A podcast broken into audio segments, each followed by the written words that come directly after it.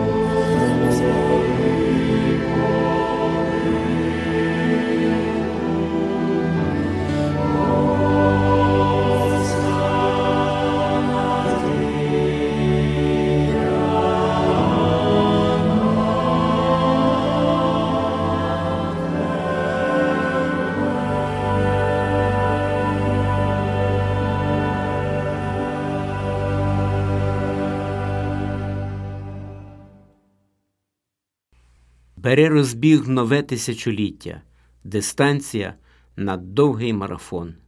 Вже маєм старт. Життя неначе сон, а після сну блаженство чи страхіття. А люд спішить, біжить, не зупинити, все похапцем, не обійшов би хтось. Гарячий подих в спину, боїмось сповільний біг, аби води попити. Коней на переправі не міняють.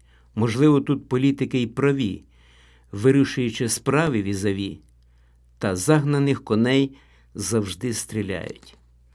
Тисячоліття третє, зупинися, нехай народ повільніше піде, дорогу древню, батьківську знайде, народе, світе, вчасно пробудися.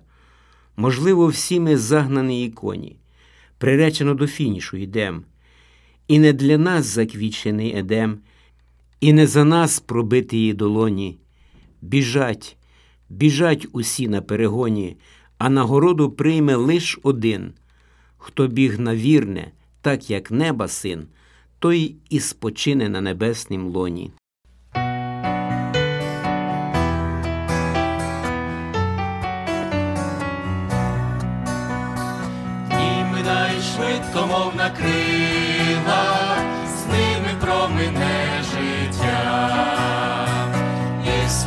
Розправивши вітрила, відлетить у майбуття, поки угорі синіє небо, квітнуть молоді літа, часу марно гаяти не треба, більшість часу не верта,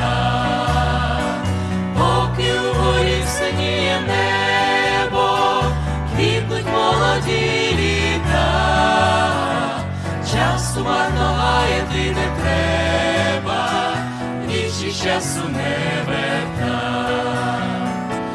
Обійдуть дощі зелене листя, відсумують журавлі, відлунає пісня урочиста, змокне у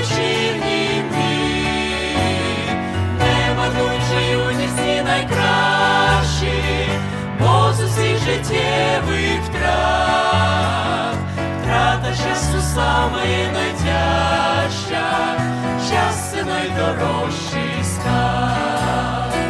Не марнуй юність і найкращі, бо з усіх життєвих втрат, втрата часу саме найтяжча, час це І святий дарунок неба, принесли до ніг Христа. Часу марно ти не треба, більше часу не верта, а літа пливуть, немов на крилах,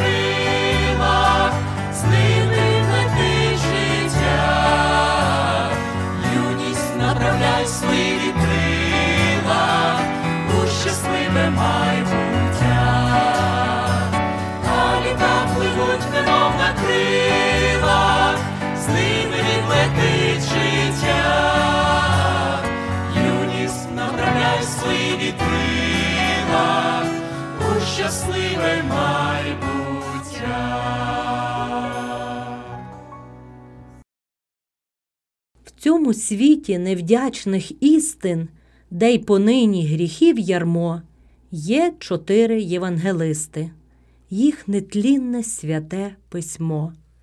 В кожнім слові то правда суща, гімн любові і доброти. Слава Господу невмируща, з ким знайшов своє щастя ти.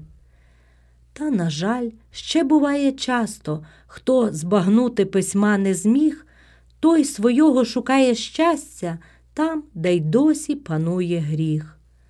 Пам'ятай тоді, сестро, брате, доки дух в тобі не згаса, є Євангеліє, ще й п'яте, ним повинен ти бути сам. Ти повинен, як вчив Спаситель, добру вістку нести в народ, спраглу душу чиюсь зросити, щоб вагомим був обмолот, щоб від слова Твого і діла, як би там не прийшлось тобі, засвітились людські надії, що погасли в гіркій журбі. Хай не зрадить тебе сумління в час останній, що вже настав, хочу вірити, неодмінно ти нестимеш ім'я Христа, і відкриється Царство Боже ще для многих, хто жив з гріхом. Сестро, брате, з нас мусить кожний стати справжнім святим письмом.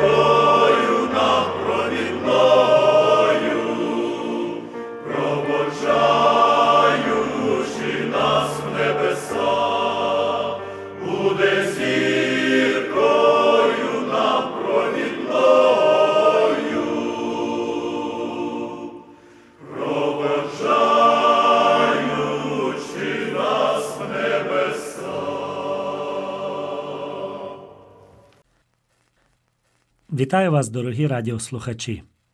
Наше щоденне життя проходить з неймовірною швидкістю. Ще не так давно ми зустрічали новий 2023 рік. Іноді ми навіть не встигаємо озирнутися і оцінити ті події, які вже пройшли. І чим далі, тим скоріше рухається наше життя. У 1968 році поет Євген Євтушенко написав вірш, який називається Прокляття віку. І цим прокляттям віку поет визначив поспіх. Вже на той час він бачив, що людство все робить у поспіху, не маючи часу оцінити обставини, в яких воно знаходиться, а також приділити необхідної уваги тому, що відбувається навколо. Головний заклик поета в цьому вірші звучить так: підняти свої очі в молитві до неба і просто зупинитися. Коли людина зупиняється, то їй здається, що вона марно витрачає час, не встигаючи щось зробити.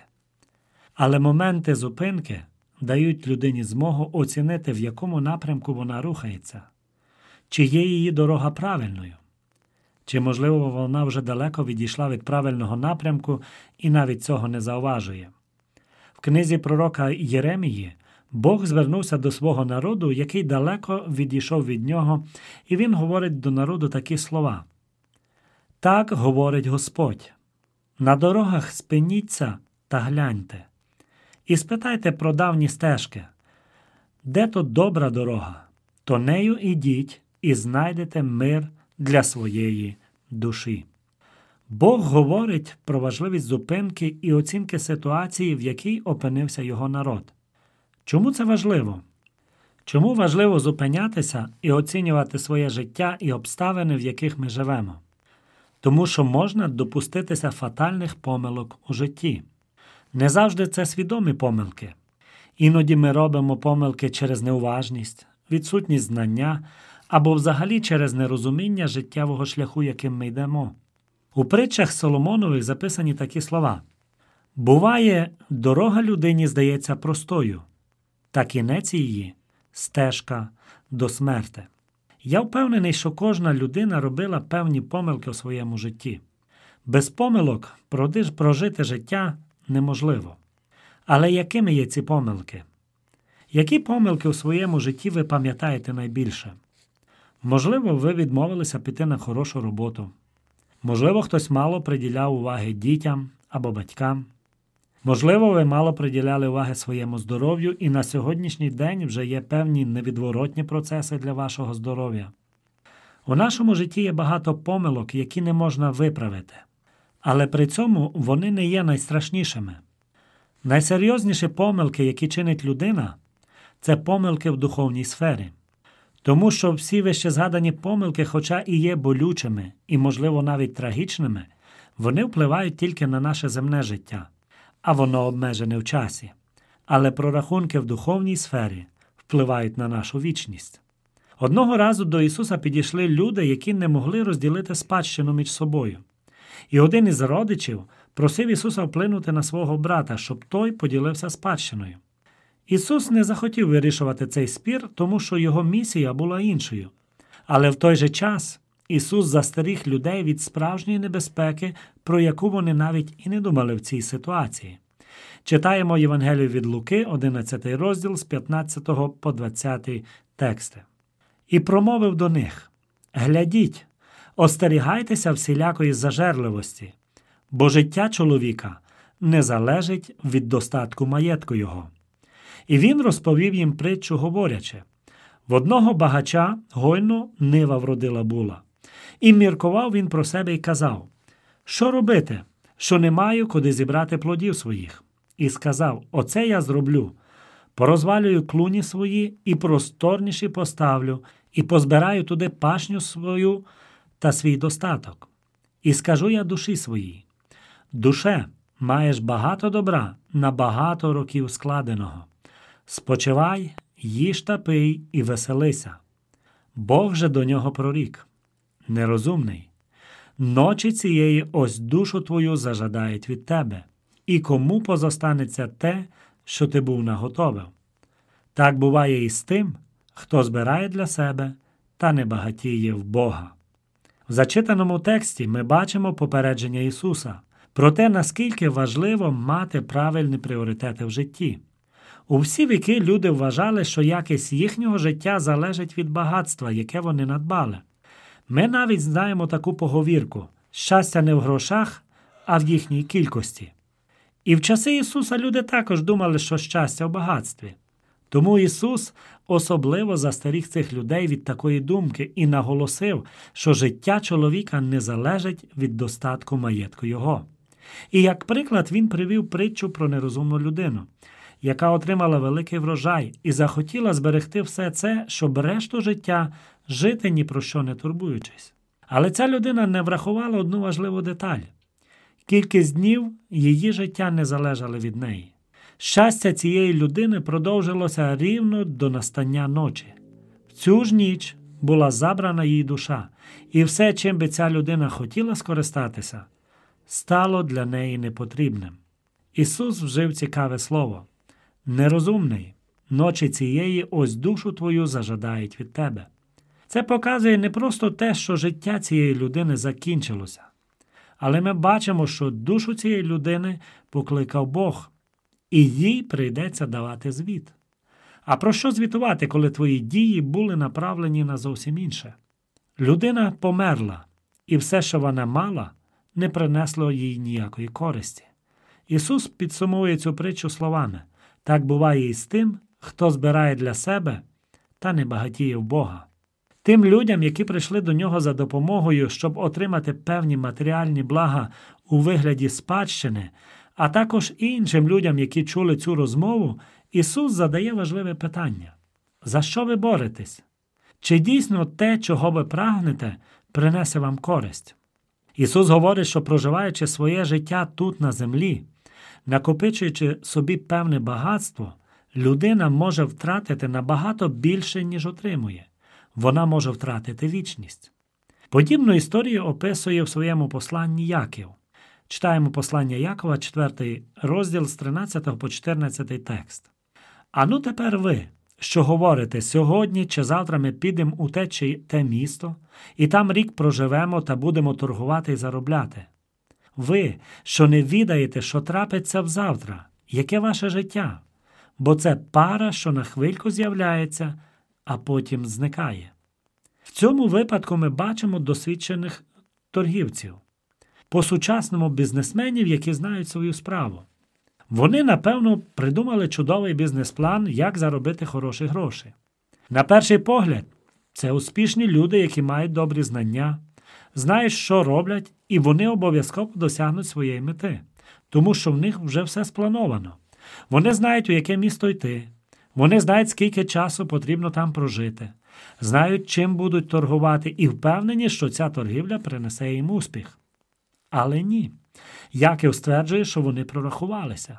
Ці торговці думали, що можуть контролювати події, але забули про те, наскільки непередбачуваним і крихким є людське життя. Яків пише так: ви, що не відаєте, що втрапиться взавтра. Вони поклалися на свій талант, вміння та сили, і вони прорахувалися. Справді, люди, які не знають Бога, поводяться саме так. Можливо, і ви, радіослухачі, чули про Бога, але завжди думали, у мене і так все добре, навіщо мені Бог? Або я сам розберуся зі своїм життям. Я не можу вас переконати, але пропоную подумати, а чи справді наше життя таке надійне і стійке? Чи часом не закриває нам велика впевненість у собі двері у вічне життя разом з Богом? Часто навіть і ті, хто вірить у Бога, живуть як практичні атеїсти. Планувати своє майбутнє добре і правильно, при умові, якщо ми не грішимо так само, як і ці торговці. По-перше, вони мали неправильні цінності, вони любили гроші. Їхнє бажання було накопичувати для себе багатство. А що є сенсом нашого життя? Багатство, задоволення, влада, сім'я або щось інше. По-друге, ці люди приймали рішення в своєму житті неправильним шляхом. Вони трималися своїх бажань. Вони не шукали Божу волю в тому, що вони робили. Все, що їх цікавило, це задоволення своїх бажань. Третє, вони помилково вважали, що в них точно буде завтрашній день. Вони не розраховували на те, що завтрашній день може не настати. Вони думали, що володіють своїм життям як мінімум на один рік, тому що в своїх словах вони говорили, що поїдуть у певне місто і будуть жити там рік. Але ми не володіємо навіть наступною хвилиною. По-четверте, вони були горді і сподівалися на себе, на свій досвід та знання. Якщо підсумувати в одне, то можна побачити, що ці люди жили так, ніби Бога не існує, намагаючись самостійно контролювати своє життя. Вони думали про успішне життя тут на землі, зовсім не турбуючись про вічність. Саме так диявол часто обманює людей. Ми живемо в час, коли людина спішить жити, навіть не задумуючись над тим, як вона проживає своє життя і яка головна ціль її життя. Два приклади з Біблії показують нам, що живучи поспішно, не задумуючись над метою свого життя, люди роблять помилки, які приводять до фатальних наслідків для вічного життя. Для того, щоб не допустити фатальних помилок у своєму житті, потрібно переглянути свої життєві пріоритети, подивитись, що ми насправді громадимо кожного дня, і яку користь це приносить для нашого майбутнього. Бог дав нам все необхідне для того, щоб ми не повторили шлях нерозумної людини. Вона надбала багатство, проте в одну ніч втратила все, і ніякої користі для свого життя з цього не отримала. Бог дав нам знання про себе. Він дав нам свої настанови для повноцінного життя, які записані в Біблії, в Слові Божому.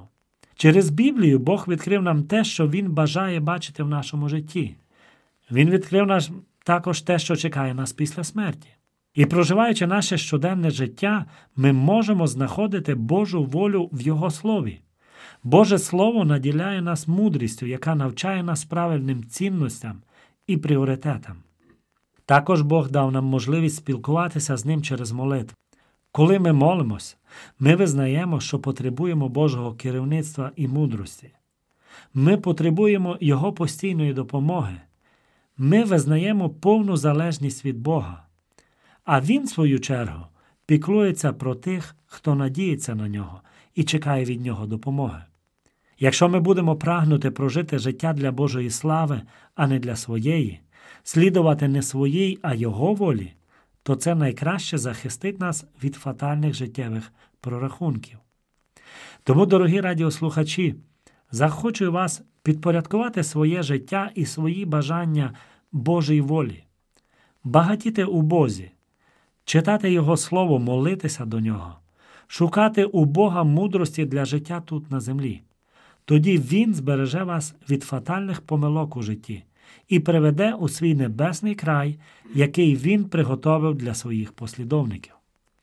А нашому Богові, який є вірний і незмінний у своїх обітницях, хай буде честь, хвала і поклоніння на вічні віки. Амінь. Господь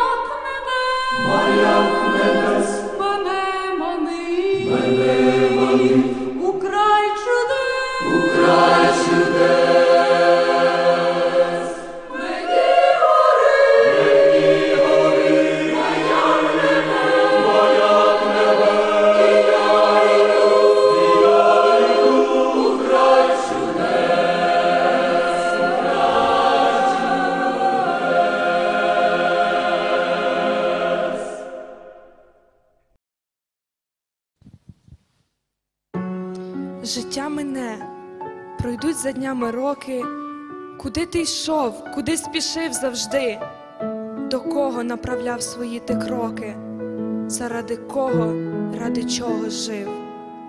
Робота, дім, сім'я. І знов робота, дохід все більший, в серці ж пустота. Як мало часу в графіку твоєму є для Бога, а інколи і взагалі його нема. Поспішаєш, є важливі справи, і крутиться, неначе в вихорі життя. Був понеділок, і вже знов субота. А скільки часу ти для Господа віддав? А він чекав. Він мріяв про розмову з тобою віч на віч, в вечірній тишині, щоб ти сказав: Мій татку, будь зі мною, тримай мене, веди мене, я твій. Тоді б сміхнулося його батьківське серце, і він промовив би тобі слова святі, які б принесли спокій в твою душу, що він з тобою поруч назавжди що навіть коли всі тебе залишать, коли стоятимеш самотній у журбі, він буде поруч, щоби серце твоє втішить, щоб дати значно краще щось тобі. Та ти не зміг почути Божий голос, і знову поспішаєш, як завжди. А Бог стоїть, Він мріє, Він чекає, що все-таки прийдеш до нього ти. Бог кожен день дарує сяйво сонця і навкруги все світом прикрашає, а ввечері засвічує на небі ясні зорі. І знову він чекає, він чекає, щоб ти схилив коліна у простій молитві, не для формальності, бо так вже звик давно, як до друга, розказавши щиро про все, що є, й колись в житті було, щоб ти знаходив час його шукати і вести з ним приємний діалог. Він може із руки своєї дати усе, про що ти мрієш так давно. Нікуди не спіши, життя минає швидко. Цінуй ті дні, що посилає Бог, і знай, що кращого нічого в них немає, як бути близько з Господом удвох.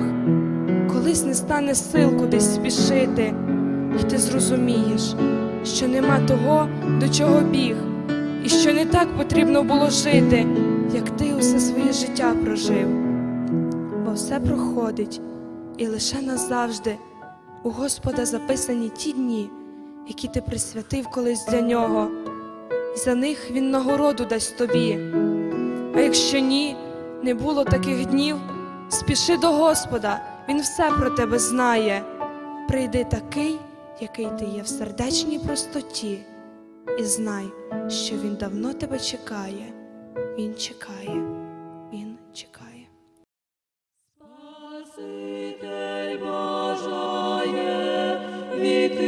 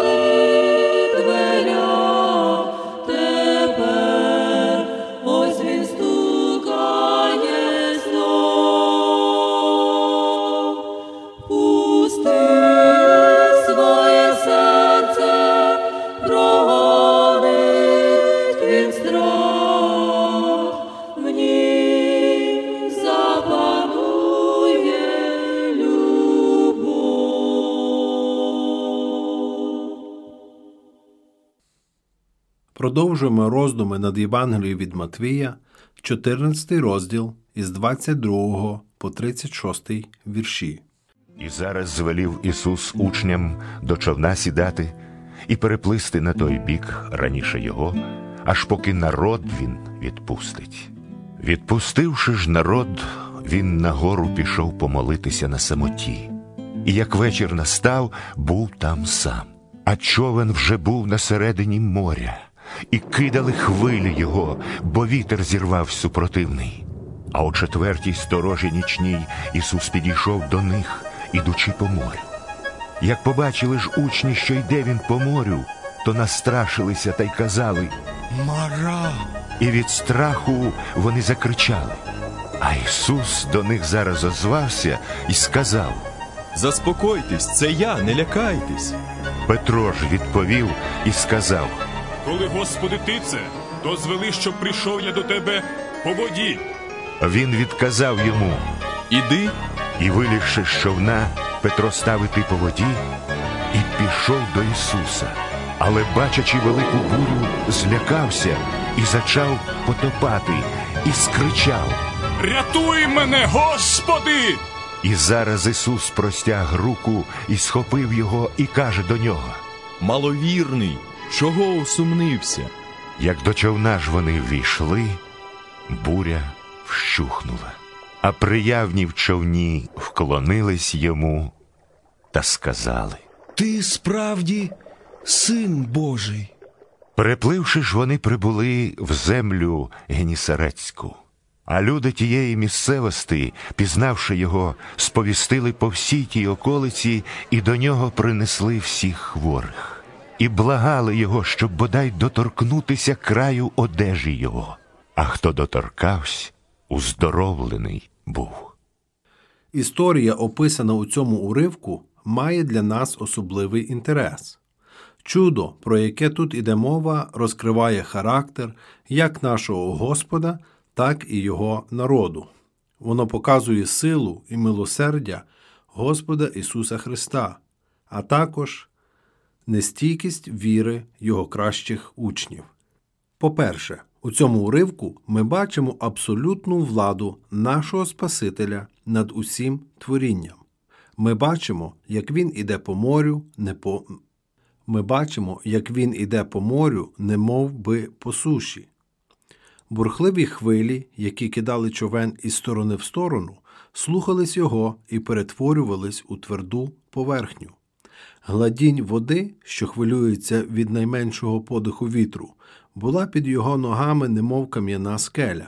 Наш немічний розум не може цього збагнути. Учені заявляють, що людина з плоті і крові не може ходити по воді, але ми знаємо, що Ісус ішов. Ми повинні пам'ятати, що той, хто створив води, може з легкістю ходити по ним, коли захоче. Яка це втішна істина для всіх правдивих християн? Ми повинні ясно усвідомлювати, що немає жодного створіння, яке б не підкорялося Христу. Він може допустити, щоб хвилі життєвих проблем деякий час били човен його учнів, і пізніше, ніж нам того хотілося б, прийти на допомогу, почекавши до четвертої сторожі ночі. Однак не будемо забувати, що і вітер, і хвилі, і шторм служать нашому Господу. Вони підкоряються йому. Від шуму могутніх вод, дивовижні морські хвилі, дивовижний Господь на висотах, Псалом 92. Чи спокушались ми коли-небудь волати до Бога, як Йона? Ти мене кинув у глибину серця моря, і мене оточили потоки. Усі твої висоти і твої хвилі зійшли на мене. Книга Йони, другий розділ. Будемо ж завжди пам'ятати, що усі потоки і хвилі Його і терпеливо чекати. Тоді і ми також можемо побачити Ісуса, який іде по морю. По-друге, з цього чуда ми дізнаємося, якою силою Ісус може наділити тих, хто вірить у нього. Ми бачимо Симона Петра, який виходить з човна і йде по воді, як його учитель. Яке прекрасне підтвердження божественності нашого Господа. Ходіння Ісуса по воді було великим чудом, Але зробити так, щоб по воді зміг іти і його немічний учень чудо ще більше. Ця частина історії сповнена глибокого смислу. Вона показує, які великі діла звершує наш Господь для тих, хто чує Його голос і йде вслід за ним. Він може дати їм сили зробити те, що колись здавалось їм неможливим. Він може провести їх через такі труднощі і скорботи, з якими без нього вони б ніколи не наважились зустрітись. Він може провести їх через вогонь і воду і дати їм силу перемогти будь-якого ворога. Мойсей в Єгипті, Даниїл у Вавилоні, святі в палаці Нерона все це свідчення його могутньої сили. Тож не будемо нічого боятись, виконуючи свій обов'язок. Води можуть здаватись нам дуже глибокими. Але якщо Ісус говорить нам іди, довірмося йому. Знову і знову запевняю вас, що той, хто вірить у мене, робитиме діла, які я роблю, навіть більші від них чинитиме. Євангелія від Івана, 14 розділ. По-третє, звернімо увагу на те, до яких великих труднощів може призвести невіра. Ми бачимо Петра, який сміливо ступає по воді, але так тривало недовго. Побачивши сильний вітер, він злякався і почав тонути. Немічна плоть перемогла дух. Петро забув чудесні докази доброти і всемогутності нашого Господа, які ще недавно бачив власними очима. Він засумнівався в тому, що Спаситель, який дав йому можливість зробити кілька кроків по воді, здатний завжди його підтримувати. Петро не подумав про те, що зараз він знаходиться ближче до Христа, ніж тоді, коли сидів у човні. Переляк підібрав у нього пам'ять. Паніка паралізувала його розум. Він не думав ні про що, крім вітру, хвиль і небезпеки, і тому в нього пропала віра. Господи, спаси мене! Закричав він. Скільки віруючих переживали дещо подібне. Вони мали достатньо віри, щоб зробити перший крок назустріч Христу, але їм не вистачає віри, щоб іти далі. Вони бояться зустрітися на цьому шляху із стражданнями і скорботами, бояться ворогів, які їх оточують. Вони думають про це більше, ніж про Ісуса, і їхні ноги починають тонути. У їхніх серцях поселяється страх, надії зникають, радість гасне. Чому ж так трапляється? Адже Христос не змінився, вороги не стали жорстокішими, ніж були. Усе це трапляється тому, що ці люди, подібно до Петра, перестали дивитися на Ісуса і впустили в своє серце невірство. Вони почали думати про своїх ворогів більше, ніж про Христа. Будемо ж пам'ятати про це і поступати мудро. Нарешті, звернімо увагу на те, яку милість являє наш Господь до слабких у вірі людей. Як тільки Петро почав кричати і кликати на допомогу, Ісус відразу простягнув йому руку, щоб спасти. Він не дав йому пожати плоди свого невірства і потонути в глибоких водах. Побачивши проблему Петра, наш Господь поспішив йому на допомогу і лише м'яко докірнув маловірний, чому ти засумнівався. У кінці цього епізоду ми бачимо дивну лагідність Христа. Він може багато чого знести і простити, якщо бачить істинну благодать в серці людини. Як мати ніжно поводиться із своєю дитиною і не проганяє її за непослух, так і Господь Ісус Христос ніжно поводився із своїм народом. Він любив і жалів їх ще до навернення, а після навернення любить і жаліє ще більше. Він знає немочі своїх учнів і з терпінням їх зносить. Він бажає, щоб ми знали, сумніви доводять не те, що у людини нема віри, а те, що її віра слабка. Та навіть якщо наша віра слабка, Господь готовий допомагати нам. Якщо б я сказав, повсковзнулась моя нога, Твоє милосердя, Господи, підтримає мене. Псалом 93. Які втішні слова, як вони надихають служити Христу? Чи варто боятися стати християнином, маючи такого Спасителя? Якщо ми впадемо, Він підійме нас. Якщо помилимось, поправить. Він сам сказав: Я тебе не покину і не відступлю від тебе. Ми не повинні нехтувати малою вірою, але й не повинні нею задовільнятись. Будемо завжди молитись так: Господи, додай нам віри.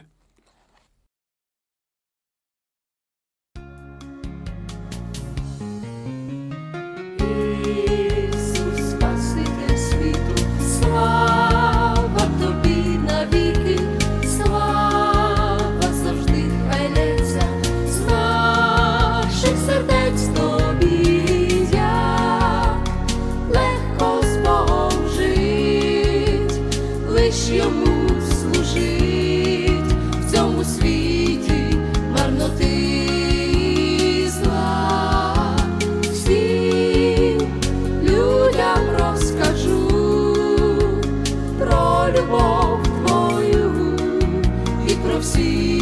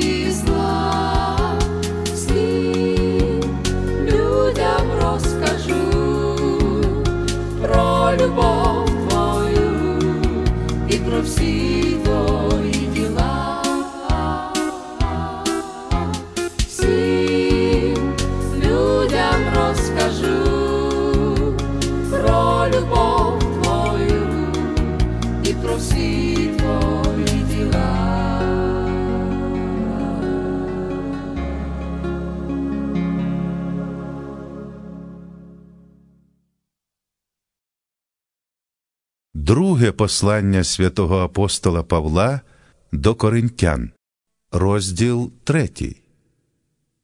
Чи нам знов зачинати доручувати самих себе? Чи ми потребуємо, як дехто листів доручальних до вас чи від вас? Ви наш лист, написаний у наших серцях, якого всі люди знають і читають. Виявляєте ви, що ви лист Христів, нами вислужений, що написаний не чорнилом, а духом Бога живого, не на таблицях камінних, але на тілесних таблицях серця. Таку ж певність до Бога ми маємо через Христа не тому, що ми здібні помислити щось із себе, як від себе, але наша здібність від Бога. І Він нас зробив бути здатними служителями нового заповіту, не букви, а духа, бо буква вбиває, а дух оживляє. Коли ж служіння смерті, вирізане на каменях буквами, було таке славне, що Ізраїлеві сини не могли дивитись на обличчя Мойсея через славу минущу обличчя його, скільки ж більш буде в славі те служіння духа? Бо як служіння осуду слава, то служіння праведності тим більше багате на славу не прославилося, бо прославлене у цій частині ради слави, що вона переважує. Бо коли славне те, що минає, то багато більш у славі те, що триває. Тож, мавши надію таку, ми вживаємо великої сміливості, а не як Мойсей, що покривало клав на обличчя своє, щоб Ізраїлеві сини не дивилися на кінець того, що минає, але засліпилися їхні думки, бо те саме покривало аж до сьогодні лишилось не зняте в читанні старого заповіту, бо зникає воно Христом. Але аж до сьогодні, як читають Мойсея, на їхньому серці лежить покривало. Коли ж вони навернуться до Господа, тоді покривало здіймається. Господь же то дух, а де дух Господній, там воля. Ми ж відкритим обличчям, як у дзеркало, дивимося всі на славу Господню і зміняємося в той же образ від слави на славу, як від Духа Господнього.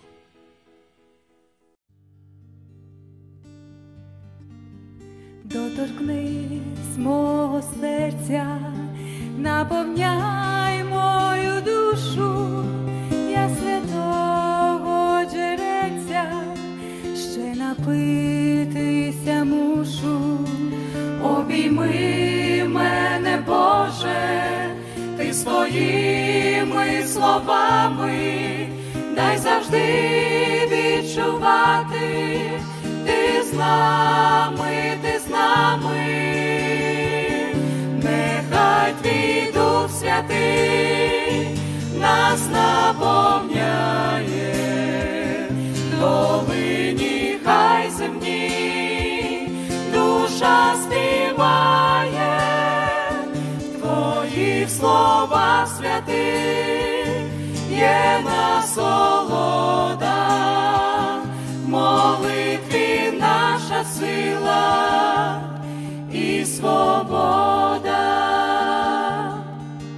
Научи мене, Боже, так молитися щиро, щоб ти щедро наповнив божественним миром.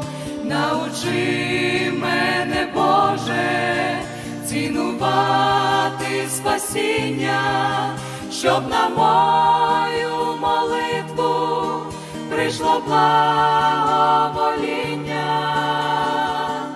нехай твій Дух Святий нас наповняє, долині хай земні, душа співає, святих є насолода,